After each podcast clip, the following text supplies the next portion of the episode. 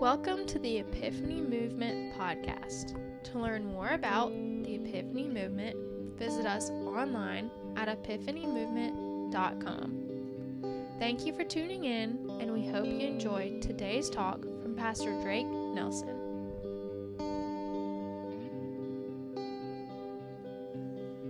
So, right now, we are taking a trip around the sun. I don't know if you know this or not, but that trip consists of 584 million miles, this trip that we are taking around the sun. And Scripture gives us the chance to number our days and understand that we serve a really, really big God and that we are really, really, really small. Just to remind you, by the way, about how Scripture begins, it begins by saying this And God said, Let there be light, and there was light. And God created in that moment a universe that is massive. Our universe is so big that we have to call it the known universe. In other words, translation, we haven't built a big enough telescope to show us what's all out there. And every time we build a bigger one, we are amazed that it's bigger than we thought, or there's more awesome stuff out there that we didn't know before. Science is incredible, and we just launched a new telescope on Christmas Day this year called the James Webb Telescope. And its sole purpose, hear this, is to disprove God. To go back to the very beginning, to outrun light, and to disprove God. $10 billion. And I really think God in heaven is laughing. He's saying, build it faster, get it up there faster. Like, come on, come on. Had $10 billion. Let's go, let's go, let's go. I got stuff up here that you haven't seen yet. I got stuff up here that will blow your mind. Scientists are stumped. Their main dilemma that they have is that there has to be more habited planets on the earth. Well, their argument, and I think it's a good argument, is this is that if the sole purpose of our universe is to be a home for you and for me, then our universe is way too large. To which I say, right on to that. If the universe is just a house for me and for you, then it's incredibly oversized. But what if the sole primary purpose of our universe is not to be a home for you and for me, but what if the sole purpose of our universe is to show off the splendor and the glory and the majesty and the greatness of our God who created it all and holds it all in his hand? That our universe isn't too big at all, it is just about the right size. And I think the people that made James Webb may be disappointed about five months from now, but I tell you who's not going to be disappointed, and that's us, and that is God. Get this, okay? Um, y'all, y'all good this morning? Is everybody okay this morning? We're going to go a little bit on the science route, but I think that we're okay with that. But let me, let me, let me, let me get you this. You know, when light came out of the mouth of God, I hear people say this all the time. I wish I would have been there when light came out. When you know, when God created the universe. Oh no, you don't. Because when God created the universe, light came out at the speed of light, 176,000 miles per second. Just in case you weren't paying attention back there in middle school, that's the speed of light. That's fast enough to circle the earth one time in a second. No, seven times a second could go the speed of light. That is flying. You're like, that's faster than I came up the newly paved Blackjack Road this morning. Yes, that is hauling. And when God spoke, He created the entire verse. You do not wish that you could have been there when God did this. But when He did, we were lit up. The scripture says it like this By the word of the Lord, the universe was made, all their starry hosts by the breath of His mouth. We live in an incredible place. And our little subdivision in which we live is called the Milky Way Galaxy. That's our subdivision where we live. You maybe think, oh, I live in Bone, Mississippi, or I live, what, what did you say, Mr. Donnie? In Mooreville, or maybe you think that you live, I don't know, in Linwood. No, you live in a subdivision called the Milky Way Galaxy. That is where you live. And it's so big, by the way, that we have to use a light year just to get around in our galaxy that we have called the Milky Way Galaxy. You say, well, what what's a light year? A light year is how fast light travels in a year. And I'll save you from doing the math. That's 176,000 miles a second in one year. That's 5.88 trillion miles that the light travels in a year, and that's the ruler that we use to measure God's universe. The foot of no value whatsoever in God's universe. The yard, uh, not going to work in God's universe. The mile, insignificant in, my, in God's universe. I don't know, the kilometer map, not going to help you get around in what God calls our galaxy. Our God is huge, and He speaks, and these things just come out and they happen. Incredible. Let me tell you this, okay? Get this. Scientists, I got a picture by the way. Let me let me give you this. Um, do you have a picture, Griff, of the Milky Way galaxy? Here's a picture of the Milky Way galaxy. One of my friends, her name is DNA Stement. She is from South Africa.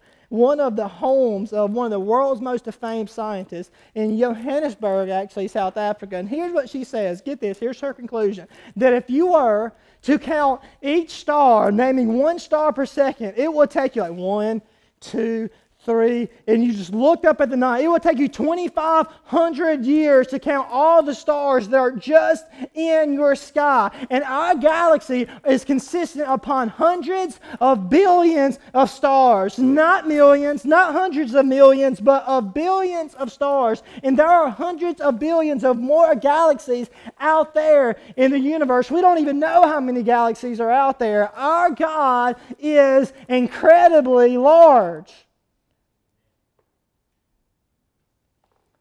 You see this? You're like, well, what is that? That is actually a shot of the Milky Way galaxy. We've obviously never been outside the Milky Way galaxy to look back upon it, but this is a collection that NASA has taken over thousands of different images composed by one, and that is what we get. We know that it's a bar nucleus and that it's a barred spiral galaxy. You're like, okay, well, Drake, I don't see us up there. Um, where are we at? We must be like up in the center of, of the galaxy, huh? No. We are not even in the center of our own galaxy. Just to reaffirm this morning that it's not about you and it's not about me, because we are not even in the center of our own subdivision called the Milky Way galaxy. You're like, Drake, well, that's really cool, but where, where are we? I'll tell you this we are in a subdivision, and we are 100,000 light years away from the distance to the other side to get out of our galaxy. So, therefore, if you want to go meet your neighbor on the other side of the galaxy, here's all you have to do. You have to travel 5.88 trillion miles per year for 100,000 years, and you will arrive there to see your neighbor and get out of our galaxy. So you're like, well, where are we at? We are actually in one of between one of these spiral arms out here, about two thirds of the way down. You don't want to live in the borrowed spiral arms either because that's a dangerous place to be. We're actually in the middle, and it's called the Goldilocks zone. Its actually scientific name is the galactic. Um, the, I don't know, we're going to call it the, the galactic habitable zone. That's what it's called, and that is where we live. We are living in a privileged planet this morning. Something that can produce rain, something that can produce an ocean or vegetables. And God forms it all from his mouth. Let me, sh- let me show you one more um, idea that we're going to find. That if we were to, I don't have a thimble, but does anybody have a thimble? I thought I brought one, but it's not actually in here. Do you know how small a thimble would be? Like a, like a, a needle prick pen, something like that? If we were to get, let's just say I'll just take um, a pen. I don't even have, I do have a pen actually, it's right here. If we were to take this pen and we were to put a mark on the screen, it would not even represent the size of our solar system in relative term to our subdivision called the Milky Way galaxy. In fact, scientists say this scientists say that the Milky Way galaxy is like the North American continent, and our solar system is the size of a quarter. That is incredible. And our sun is not the biggest, it's not the brightest, it's not the baddest, but it's just one of the hundreds of billions of stars in there. And around it are orbiting these little balls. And I love how Isaiah said it. Look how he says this. I, he nails it. Mr. Donnie, you read it earlier. He says this To whom will you compare me? Who is my equal? asked the Holy One. Look up in the heavens. Who created the stars? Who brings them out like an army, one after the other, calling each by its name because of his great power and incomparable strength? Not a single one of them is missing. And God has placed a star there, and around it is orbiting these balls. But here's what's crazy. Is the earth right now, you'll find, Mr. J, you'll, okay, here we go. The earth right now is spinning 900 miles an hour on its axis which I dare you to try to do when you get home. That is flying, and each rotation is a day, and a day, and another day goes by. And we are spending 900 miles an hour. I got a ticket the other day, you know, 70 and 55, whatever, you know. I should have told the, like, the, the police officer, hey, bro, actually it was 72, okay.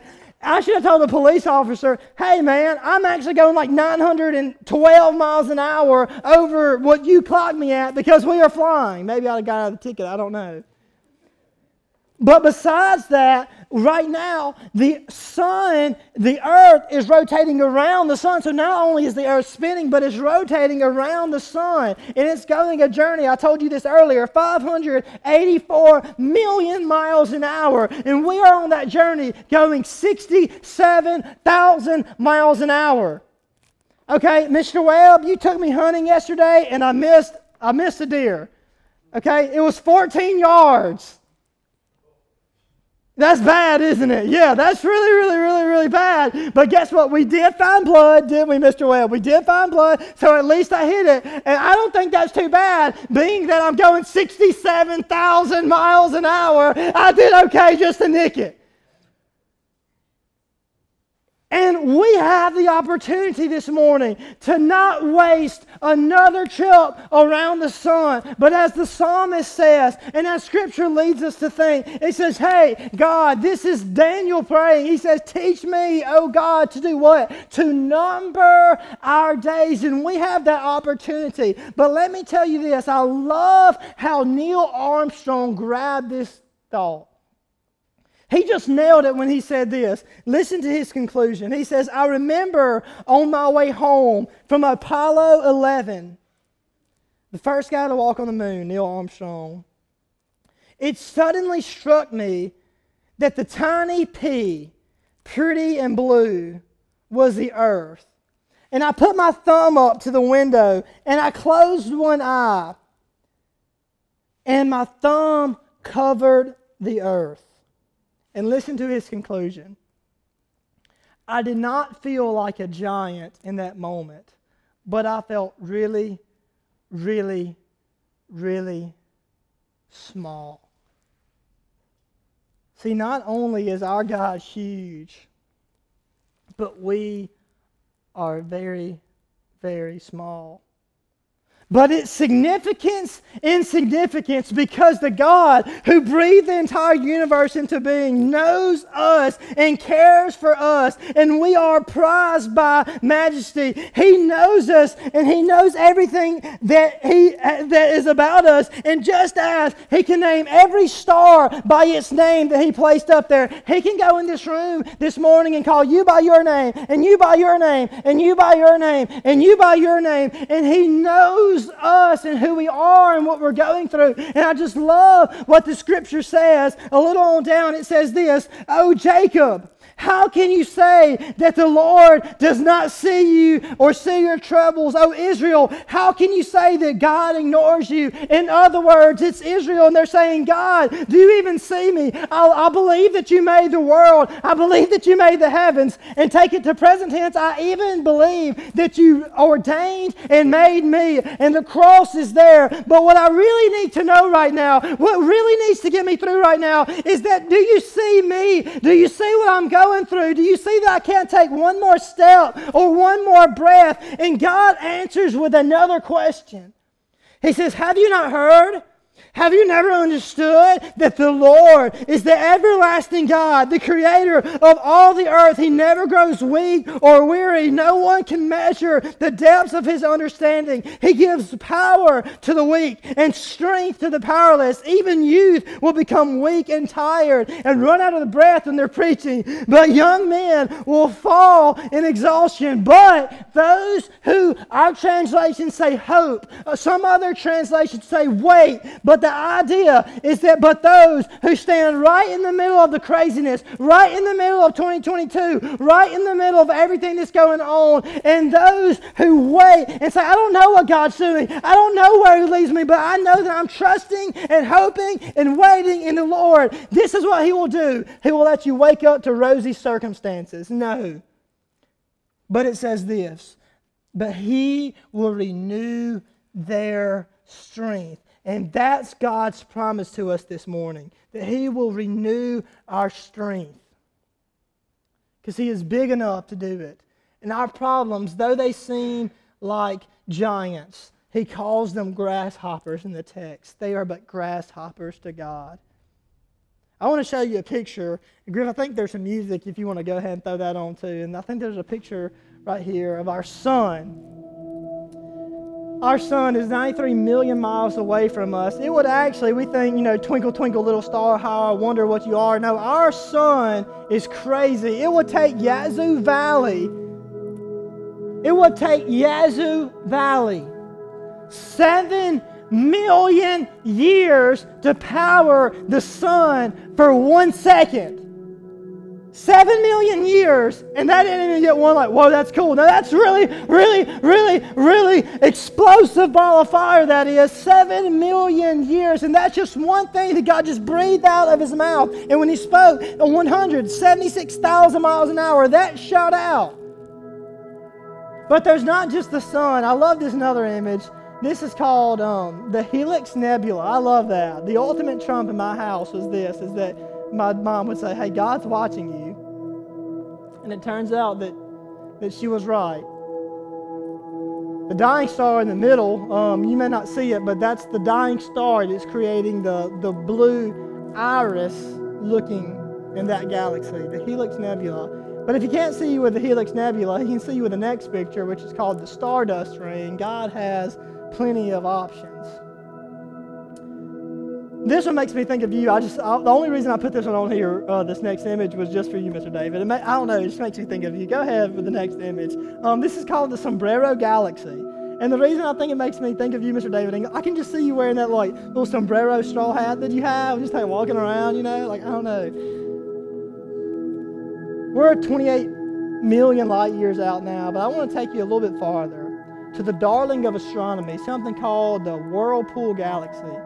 It's in our next picture. 31 million light years away. This is called the Whirlpool Galaxy. You see that because it looks like it's just um, uh, it's, it's, a barred spiral galaxy like ours, but it looks like it's about to just suck in this other one. But sleep well tonight. They will never meet. Okay. This one on the right is actually in NGC 5194. The Whirlpool is actually in NGC 5195. So they will never meet. They're thousands of miles away, and over millions of years, they're just going to pass each other by. But this, you're like, oh man, look at those pretty little, um, pretty little pink things. Actually, those are star-forming incubators. Scientists say that a star is born in our universe every second. A star is being born, and God's just calling them by name, telling them where to go.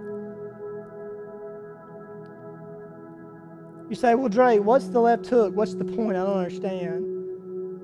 Well, like I said, we were releasing one of the cool um, James Webb telescope on Christmas, and I was watching the whole liftoff, and I watched it, and as it took off, it's going 300,000 miles on the other side of the sun so that it won't have any sunlight, so it can go all the way back, hopefully, to outrun light to the other side of the of the universe. That's its goal, like I said, uh, like I was saying. But the point of it is this: is that as it was releasing, they had this huge article on the web, and it was giving a a sort of a salute to the Hubble Space Telescope, which is our telescope that we've been using. And so it was saying the best images, top 10 images that came from the Hubble Space Telescope. And this was one of them, obviously. But before this, you want to know it said the X structure at the core of the Whirlpool galaxy. So obviously I was like, well, let's check that out. And here is what the X structure at the core of the Whirlpool galaxy voted one of the top pictures that Hubble has ever taken. And here's what it is. You've probably seen this picture before. And I don't have to scientifically tell you that it's a cross. Make of it what you want to this morning. I'm just saying that it reminds me of the Revelation writer, Mr. Donnie, who said this is that before the foundation of the world, Jesus Christ was slain. And so before you made a mess out of your life, or before you determined what you were going to do with God, God had already determined what He was going to do with you. And that is not to give you what your sin deserved, but to give His Son what your sin deserves. Our God knows us and He calls us by name. And we have the opportunity this morning to number our days. But that's not the coolest thing. So I was going to Passion with all the youth. And uh, as I was walking there, one of the speakers was Louie Giglio. Do you know who I'm talking about? Will did a pretty fantastic job. And I remember that I was walking around and I would see these people with these black shirts on, and across their shirts it would be written something L A M I N I N. It would get laminin. So I was like, well, that's pretty cool. What is that all about? And so I kept walking and I saw, I would see the back of their shirts and it would have like this cool looking little cross on there. So I finally stopped and was like, hey, look, I see you have lemon, what's that? And so I just, he told me, hey, look, I want you to go home and Google that. I did. Googled L-A-M-I-N, which I dared to try to do. And apparently laminin is a cell adhesion molecule. That's what I thought when I read it. Let me tell you what a cell adhesion molecule is, okay? A cell adhesion molecule is something that tells each cell what it's supposed to be. So you have adenine, guanine, thymine, and cytosine. Those are anything that a cell can be. And so it says, hey, you're this protein, you're this protein, you're this protein, you're this protein. But specifically, that's just what a cell adhesion molecule does. Laminin, in specific, is the glue that holds the membrane together. It's the glue that holds the cells together in essence, it's the rebar of the human body. So I thought, well, this is pretty cool. Laminin, it's like literally what's holding your body together. And so I thought, well, let's look at a picture and see what this looks like because when I walked up to the back of their shirt, I saw this little cross, and right beside it was written in very small letters, was laminin. So I thought, well, this, this could lead somewhere. And so I Googled it, and here is a picture of what laminin looks like. And I'm not saying that that's anything cool besides that's really, really, really cool. And the idea is this is that your body right now is being held up by millions of tiny cell adhesion molecules that are in the shape of a cross. And right now, just as our bodies are being held together, we are all being, those of us who believe in God, being held together, not by millions of crosses, but by one giant, glorious cross that is holding all of us to the Father and is holding the Father onto us. And that cross will keep holding us onto the Father forever and ever and ever and ever. Our God is huge. There's nothing that He cannot do. So if you have trouble or you have problems, know that they are tiny grasshoppers incomparable to a God who has made all of this. He is giving us an opportunity this year to number our days as we make this trip around the sun. God, thank you for giving us everything that you've given us. Thank you for forming and making us. Thank you for forming and making me, God. I pray that we would know your grandeur, that we would know your greatness, that we would know that you're not just some mamby-pamsy God, that sin somehow has a way of, of, of making us look small, of making God look small and puffing up, uh, us up in our own estimation. But I pray that we would right size you this morning, God, that I I would right size you this morning, God, to know that you are holy, that you are other, that you are great, that you are glorious, God. And there is nothing too big, God, for us. That though we are vapor, it's amazing that we are known and prized by majesty, that you know our name and that you love us. In your name I pray. Amen and amen.